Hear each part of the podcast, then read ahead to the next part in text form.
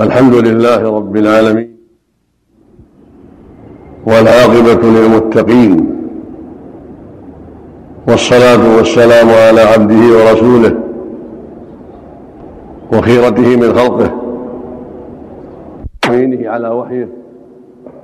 نبينا وإمامنا وسيدنا محمد بن عبد الله آله وأصحابه ومن سلك سبيله واهتدى بهداه إلى يوم الدين أما بعد فإني أشكر الله عز وجل على ما من به من هذا اللقاء بإخوة في الله في بيت من بيوت الله للتواصي بالحق والتعاون على البر والتقوى والتناصح فيما ينفعنا جميعا وفي التحدث إليكم عن امر عظيم وواجب يهم كل مسلم الا وهو واجب الامر بالمعروف والنهي عن المنكر وما يكمن في اضاعته والتساهل به من الخطر العظيم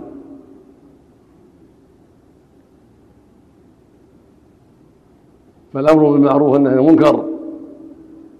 من أهم الواجبات في الإسلام ومن أعظم فرائض الإسلام وهو من أعظم الأسباب لصلاح المجتمعات وإقامة أمر الله في أرض الله والقضاء على أسباب الشر والفساد وإضاعته من أعظم أسباب الهلاك والدمار وحلول العقوبات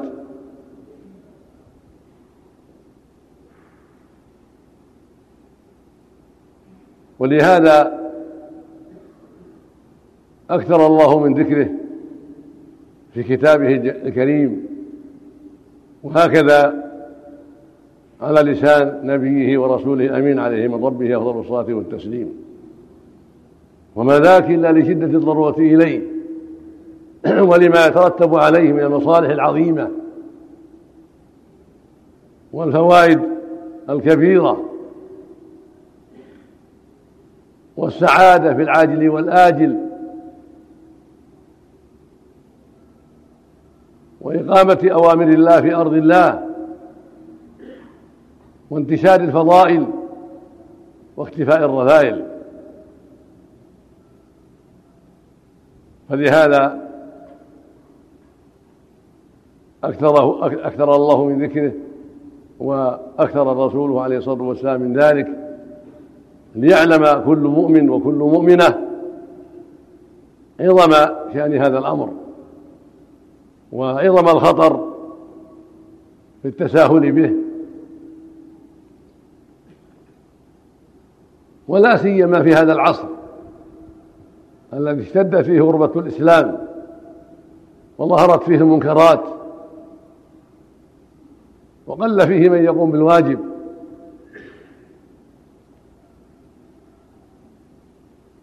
فواجب المسلمين ذكورا كانوا او اناثا اغنياء او فقراء عربا او عجما مسؤولين وغير مسؤولين الواجب عليهم جميعا الاهتمام بهذا الامر والعنايه به في انفسهم واهليهم وفي غيرهم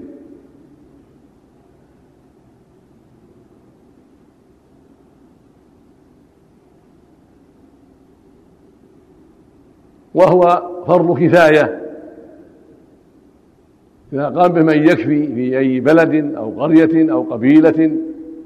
او بقعه من بقاع الارض سقط عن الباقين وصار في حق الباقين سنه عظيمه وطاعه لها شانها في عظم الاجر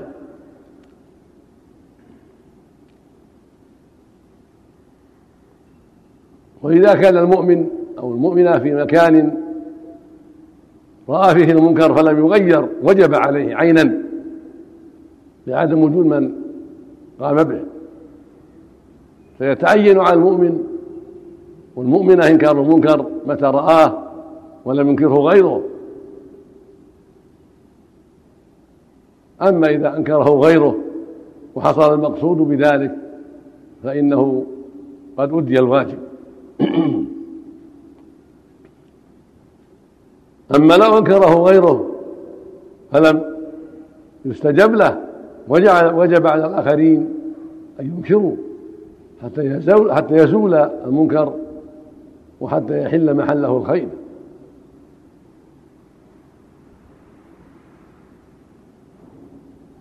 ومما جاء بهذا الباب قوله سبحانه في كتابه الكريم في سورة آل عمران كنتم خير أمة أخرجت للناس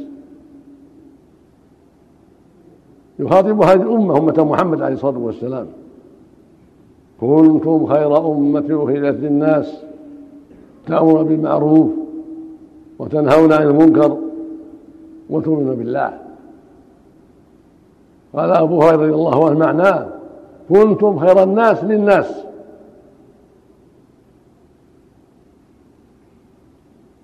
تقودونهم بالسلاسل حتى تدخلهم في الإسلام هكذا المجاهدون والآمرون بالمعروف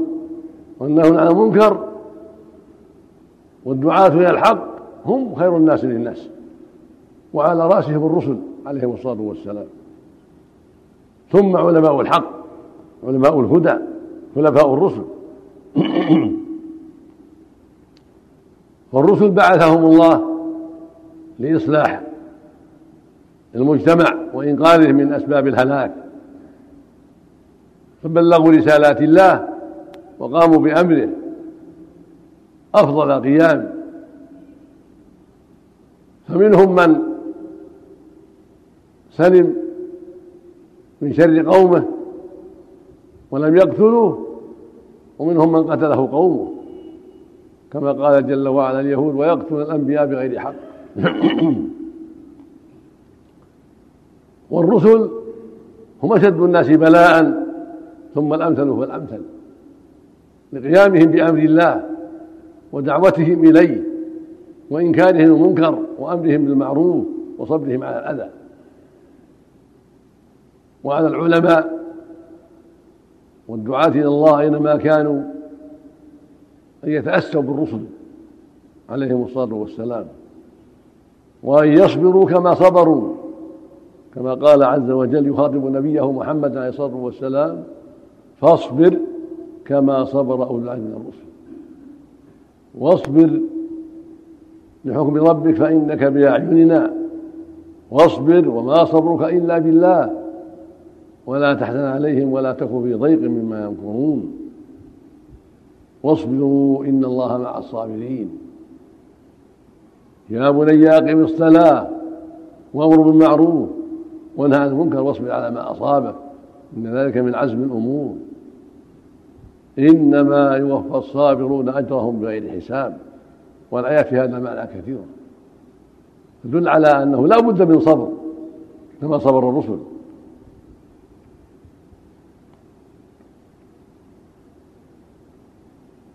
وبذلك يدرك المطلوب بإذن الله وبالكسل والعجز والملل تفوت المصالح وتقع الكوارث والمفاسد فخير الناس للناس هم الآمر بالمعروف والنهي عن المنكر وموجهون العباد إلى أسباب النجاة ومرشدونهم إلى الخير الدعاة إلى سبيل السعادة هؤلاء هم القادة وهم الهداة في الظلمات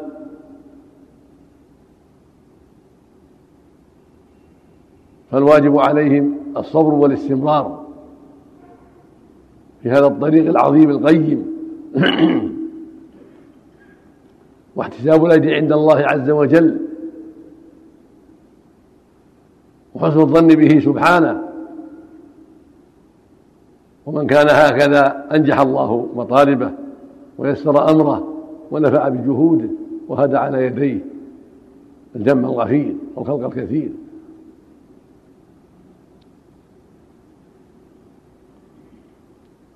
ومن أجل عظم الأمر قدم الأمر والمعروف المنكر على الإيمان فكنتم خير أمة أخرجت للناس تأمر بالمعروف وتنهون عن المنكر وتؤمنون بالله فجعل الإيمان في المرتبة الثالثة مع أنه الأساس فلا فلا إنكار ولا أمر إلا بإيمان ولا صلاة إلا بإيمان ولا صيام إلا بإيمان ولا زكاة إلا كل شيء نتيجة الإيمان وثمرة الإيمان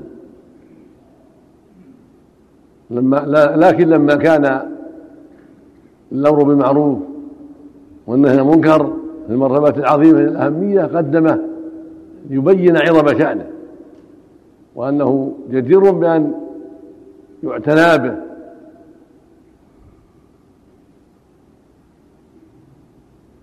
ومعلوم ان الجهاد في سبيل الله من الامر بالمعروف والنهي عن المنكر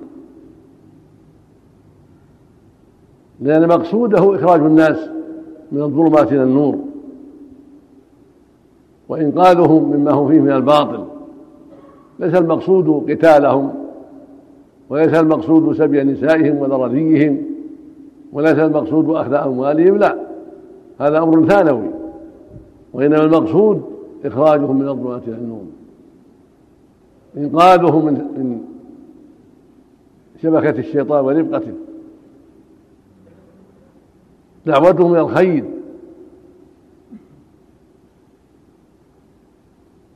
هذا هو المقصود من الجهاد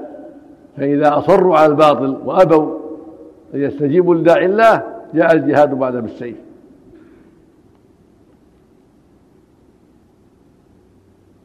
ولهذا قال أبو هريرة تقودونه الجنة بالسلاسل يعني يؤتى بهم أسارا ثم يهديهم الله ويدخلهم في الإسلام يقاتلون ويؤسرون على كفرهم ثم يهديهم الله فيدخلون في الإسلام ويصلون إلى الجنة بعدما كانوا في السلاسل مكبلين مقيدين هداهم الله فأطلق سراحهم وصاروا مع إخوانهم المسلمين ويقول جل وعلا أيضا في السورة نفسها ولتكن منكم أمة يدعون إلى الخير في سورة آل عمران ولتكن منكم أمة يدعون إلى الخير ويأمرون بالمعروف وينهون عن المنكر وأولئك هم المفلحون منكم قال جماعة من التسمية منكم يعني أنتم يعني كونوا أنتم من بيان الجنس فتكونوا أنتم تدعون إلى الخير إلى الخير وتأمر بالمعروف وتنهى عن المنكر وقال آخر معنى ذلك وتكن منكم طائفة منتصبة قائمة بهذا الأمر حتى تهتم به أكثر مع بقية المسلمين لكن هذه الطائفة تكون هي المسؤولة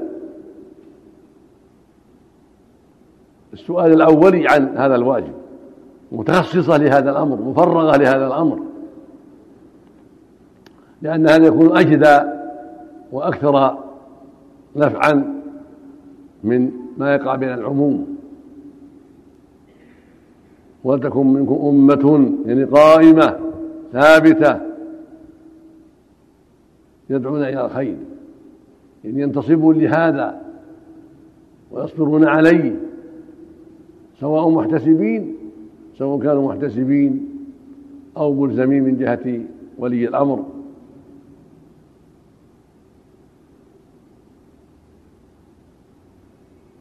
لا بد أن تقوم هذه الطائفة لأن قيامها يعين المسلمين على أداء هذا الواجب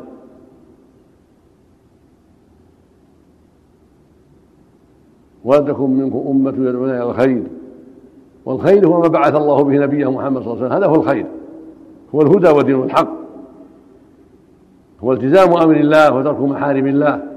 والوقوف عند حدود الله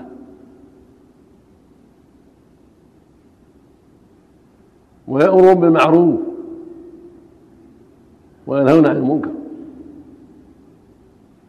الدعوة إلى الخير دعوة عامة يدعو إلى التزام الإسلام والاستقامة على الإسلام وطاعة الله ورسوله وترك ما نهى الله عنه ورسوله هذه دعوة إلى الخير والأمر بالمعروف أن المنكر أخص هو دعوة إلى الخير لكنه أخص لما فيه من الإلزام والتنصيص على الشيء المعين الذي رآه من المعروف المضاع أو من المنكر الواقع فالآمر والناهي يخص هذا المعين وافعلوا كذا لا تفعلوا كذا هذا منكر هذا معروف زيادة على الدعوة مع دعوته من الخير وإرشاده من الخير وأيضا يخص لهم ما ضيعوا يبينه ويأمرهم به وينهاهم عما ارتكبوه من المنكرات هو داع آمر ناهي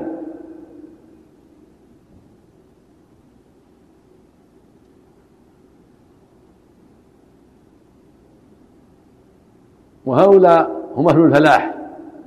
قال تعالى وأولئك هم المفلحون المعنى هؤلاء الذين قاموا بالدعوة إلى الخير وبالأمر بالمعروف والنهي المنكر وصبروا على ذلك واستمروا فيه هم أهل الفلاح على الإطلاق يعني هم أهل الفلاح الكامل وإلا كل مؤمن مفلح وكل مؤمن مفلح كما قال تعالى قد أفلح المؤمنون الذين هم في صلاتهم خاشعون الآيات وقال سبحانه ومن يوق شح نفسه فأولئك هم المفلحون فكل مؤمن قد أطاع الله وأطاع رسوله مفلح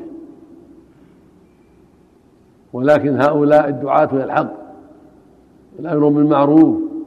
أن هنا منكر نصيبهم من الفلاح أكبر وأكبر حتى حصل الفلاح فيهم لعظم لعظم نصيبهم منه بسبب إصلاحهم أوضاع الناس وقيامهم عليهم حتى يستقيموا ودعوتهم إلى الخير وإلزامهم بالحق وترك الباطل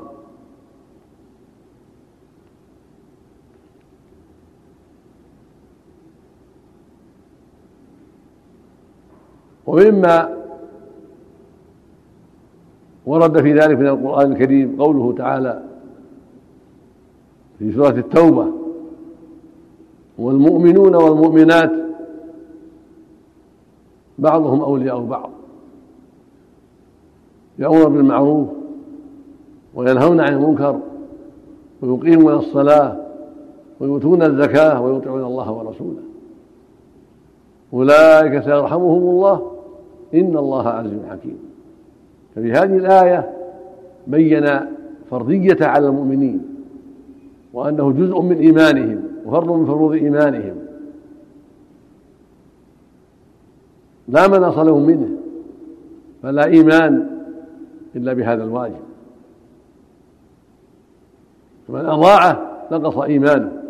وضعف إيمانه ولهذا قال سبحانه والمؤمنون والمؤمنات بعضهم أولياء بعض كل واحد ولي أخيه وأخته في الله وكل مؤمنة ولية أخيها في الله وأختها في الله بالدعوة إلى الخير والنصيحة والتعاون على البر والتقوى والتوجيه إلى الخير والتحذير من الشر هكذا الأولياء ينصح بعضهم بعضا ويعين بعضهم بعضا على الخير ويكره له الشر ويحب له أسباب السعادة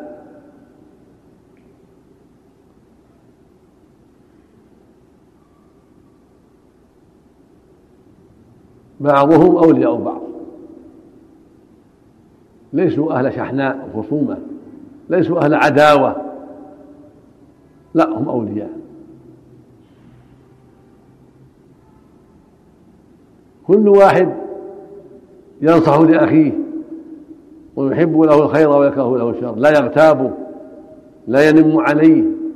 لا يشهد عليه بالزور لا يظلمه في نفس ولا في دم ولا في عرض ولا في مال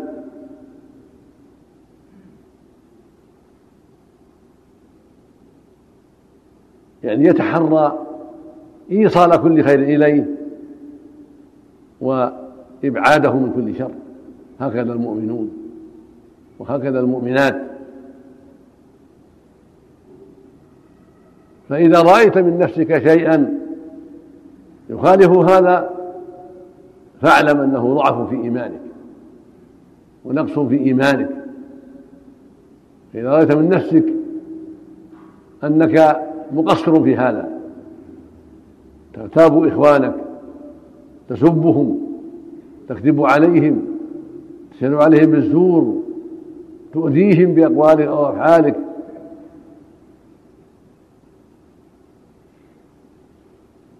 تعينهم على الباطل تثبطهم عن الحق فاعلم أن هذا نقص في إيمانك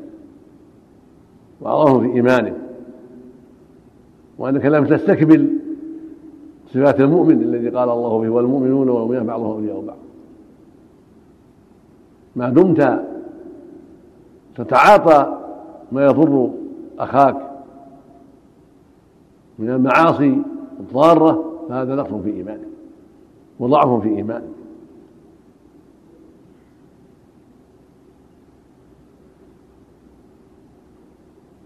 ثم نص على أمر عظيم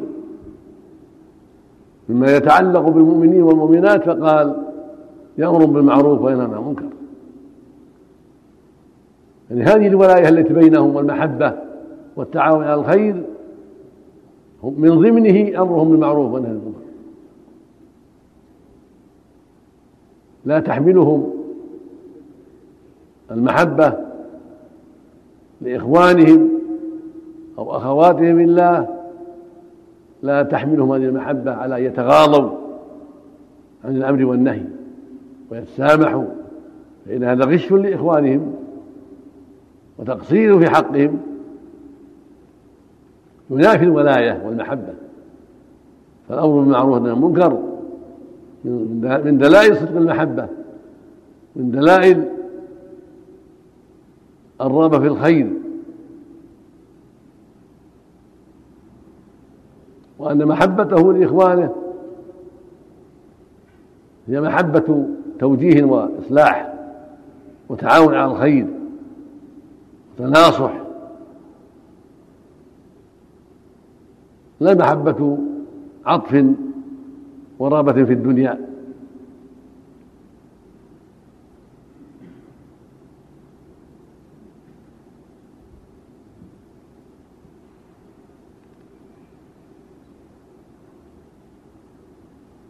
وكثير من الناس قد تحمله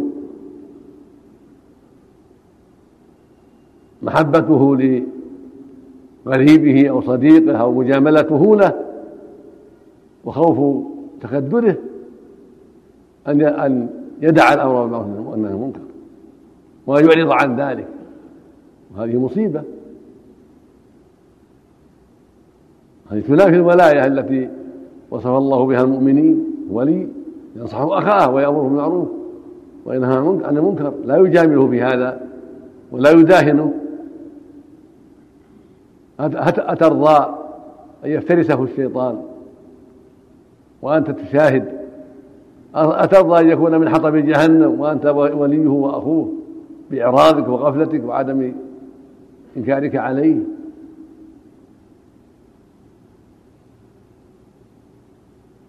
فالتساهل بهذا الواجب العظيم من أعظم من أعظم الأسباب لانتشار الرذائل يعني من أعظم الأسباب لانتشار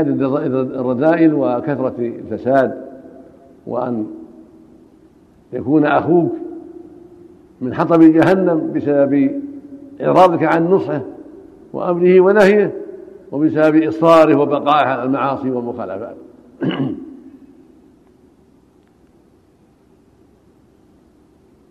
فمن واجبات المؤمن ومن صفاته اللازمة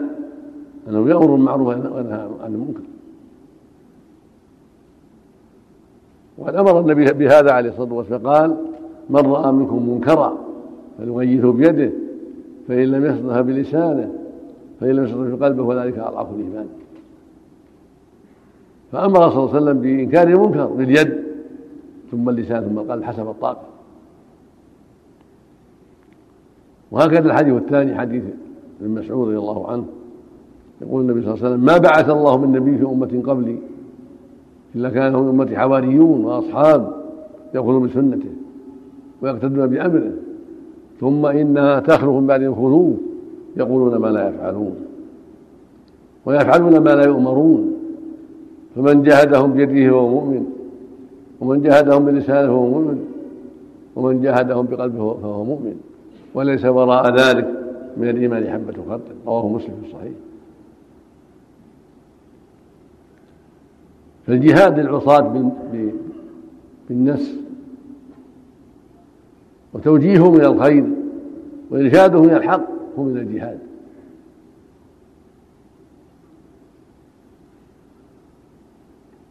فالواجب على المؤمن ألا يمل ذلك وأن يتحمل المشقة في ذلك وأن يصبر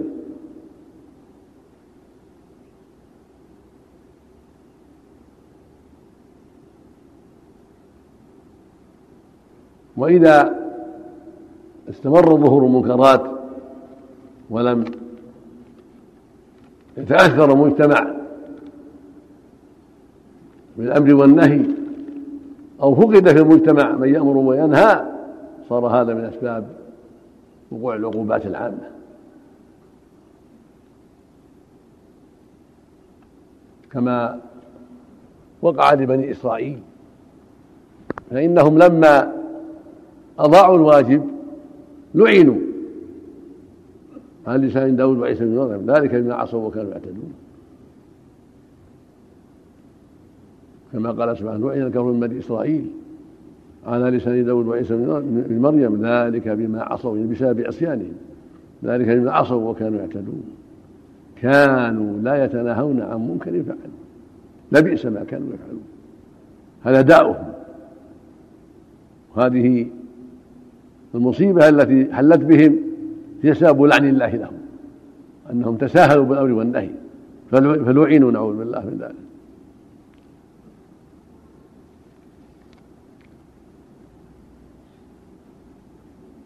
فلا يجوز لأي مسلم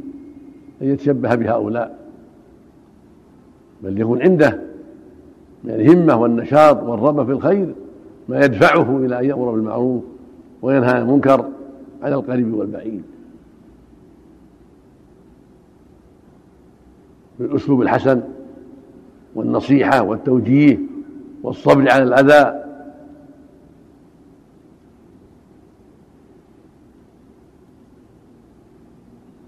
وأن يعتمد الآيات والأحاديث في ذلك حتى يكون أثر إنكاره أعظم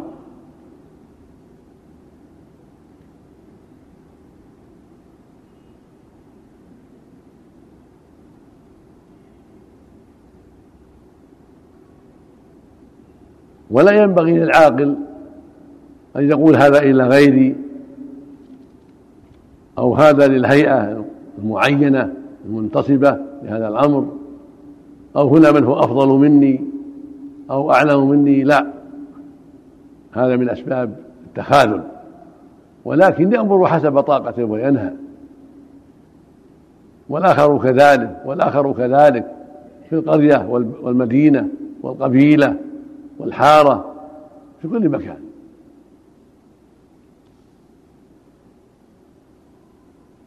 فقد تأمر بشيء أو تنهى عن شيء فلا يستجاب لك فيأتي الآخر فيأمر وينهى فيستجاب له فيكون التعاون والتناصح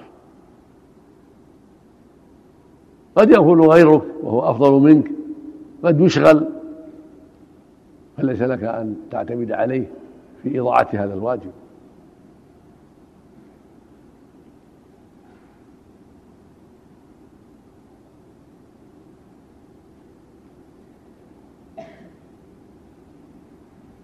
وتبين الآية الكريمة والمؤمنات مع الحديثين المذكورين أن الواجب عظيم جدا وأنه من صفة أهل الإيمان ومن مكملات إيمانهم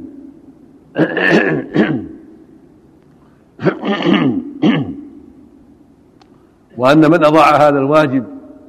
لم تصدق عليه هذه الصفات والمؤمن والمؤمنات بعضهم أولياء بعض الآية ولم يؤدي الواجب الذي أمره الله به في حديث أبي سعيد وابن مسعود أبي سعيد من رأى منكم منكرا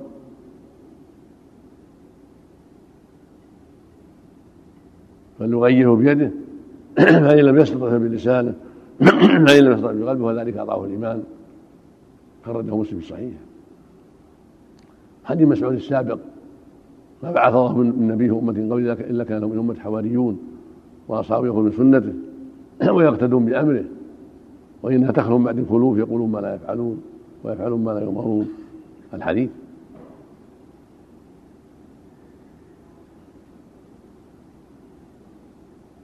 وإذا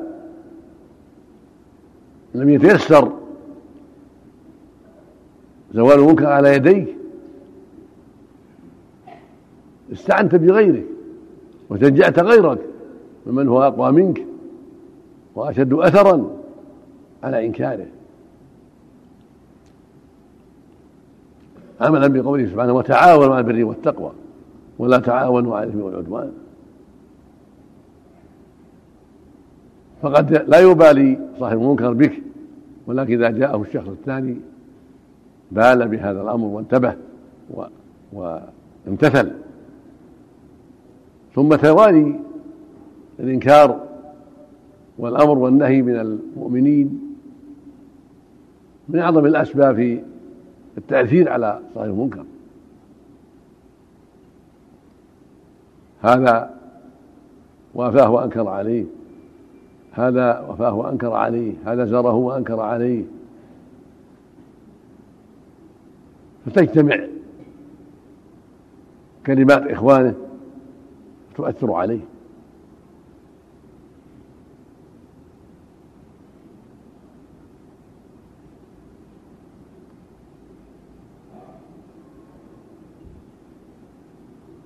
وقد أخبر النبي صلى الله عليه وسلم في الحديث الصحيح أن الناس إذا لم يغيروا عمتهم العقوبات إن الناس إذا رأوا المنكر فلم يغيروه أوشك أن يعمهم الله بعقابه وهم الإمام أحمد بإسناد صحيح عن الصديق رضي الله عنه وجاء في هذا المعنى حديث مسعود المشهور الذي رواه أحمد وأبو داود والترمذي وغيرهم عن النبي عليه الصلاة والسلام أنه قال لما وقع الناس المعاصي لما وقعت بنو إسرائيل المعاصي ناتهم علماؤهم فلم ينتهوا فجالسوهم وأكلوهم وشربوهم فلما راى الله ذلك منهم ضرب قلوب بعضهم ببعض ثم لعنهم على لسان داود وعيسى بن مريم ذلك بما عصوا وكانوا يعتدون السلام. ثم قال عليه الصلاه والسلام والذي نفسي بيده لتأمرن بالمعروف ولا تنهون عن المنكر ولا تأخذن على السفيه الأخلاق على يد الظالم ولا تعطرن على الحق أطرا أو لا يضربن الله بقلوب بعضنا على بعض ثم يلعنكم كما لعنهم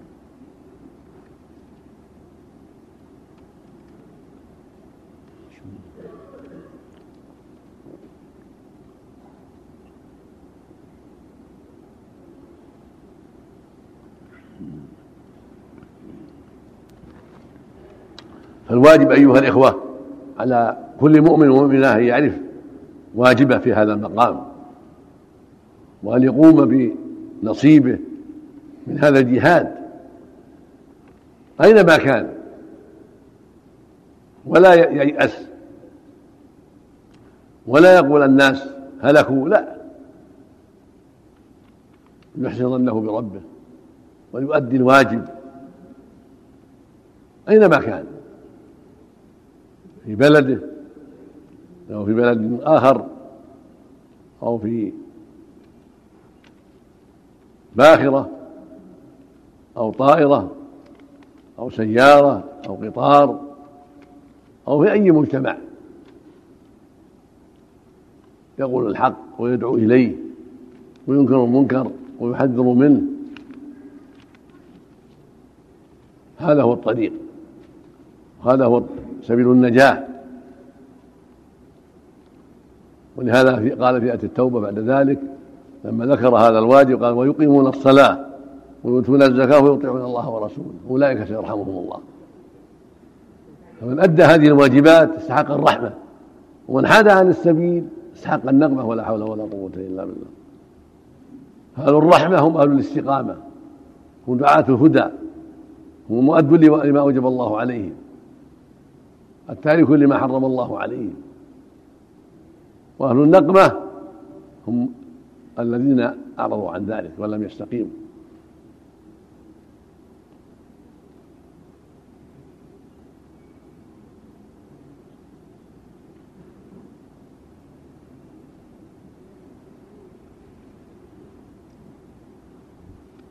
ومن المهمات العظيمة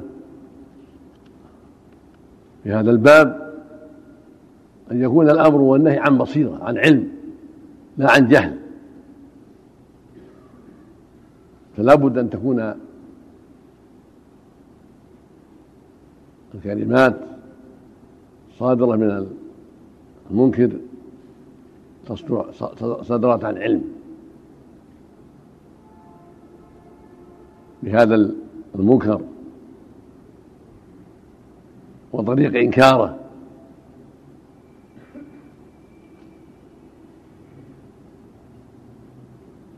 فقد ينكر ما ليس بمنكر وقد يدعو إلى غير معروف لجهله فلا بد من علم وبصيرة كما قال سبحانه في الدعوة قل هذه سبيلي يدعو إلى الله يا بصيرة لا بد يكون على بينة فيما يأتي ويذر فيما يأمر به وفيما ينهى عنه حتى لا يقع في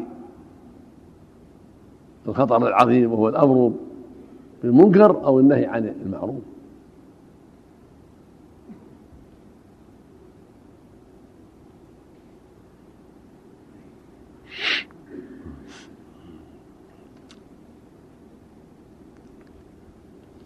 ومن أراد الفوز الكبير والعاقبة الحميدة والرحمة من الله عز وجل صبر على هذا الواجب واستمر فيه بنية صالحة وإخلاص لله وصدق في ذلك وعمل بأسباب النجاح ومن أسباب النجاح الرفق في الأمور وعدم العنف والشدة فإن الله يعطي على الرزق ما لا يعطي على العنف وما لا يعطي على غيره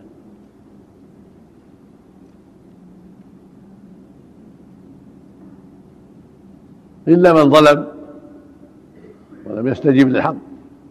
فذاك له شأن آخر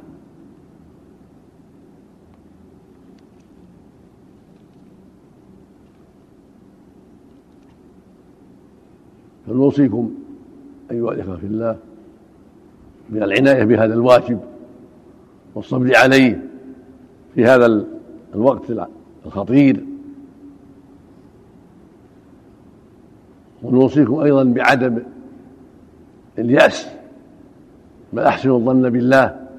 واصبروا وصابروا وهكذا كل مؤمن في أي مكان وكل مؤمنة عليه أن يصبر ويحتسب ولا ييأس وأن يحسن ظنه بالله وأن يأمر وينهى ويفعل ما يستطيع من الأسباب يرجو فضل ربه وإحسانه وأن هذا العالم ينتفع بجهاده وإنكاره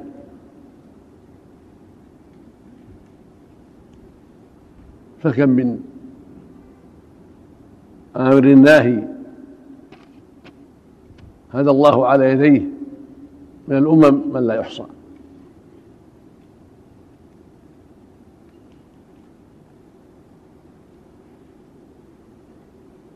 والغفلة والإعراض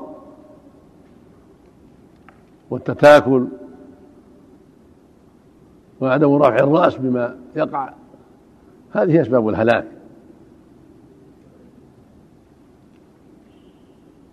وأسباب انتشار المنكرات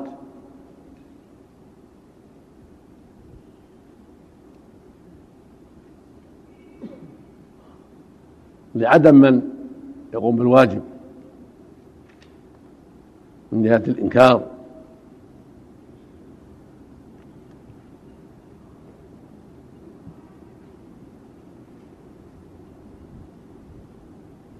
ومن أهم الأمور أيضا العناية بالبيت والقريب والجار فهم أولى من غيرهم أو من غيرهم بالبدء سيبدأ بنفسه ومن حوله يحرص عليهم أن يستقيموا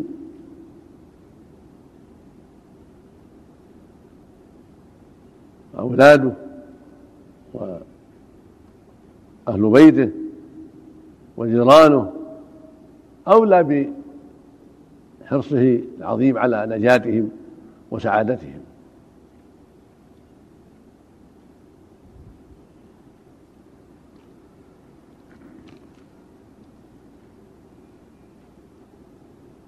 والله يقول سبحانه يا أيها الذين آمنوا قوا أنفسكم وأهليكم نارا وقودها الناس والحجارة ويقول النبي صلى الله عليه وسلم وأمر أهلك بالصلاة واصطبر عليها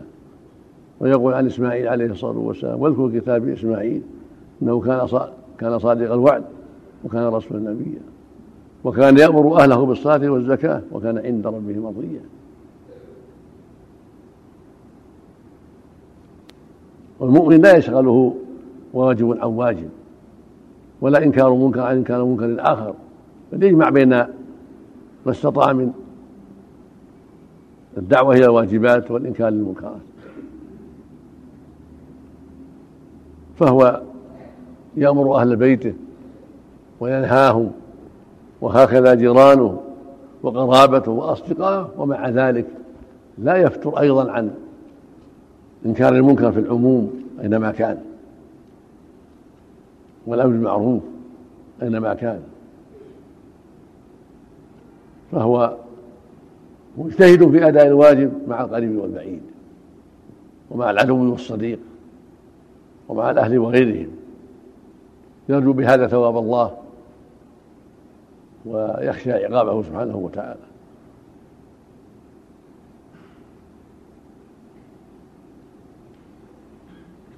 والله المسؤول أن يوفقنا وإياكم للعلم النافع والعمل الصالح وأن يسلك بنا وبالمسلمين صراطه المستقيم وأن يمن على الجميع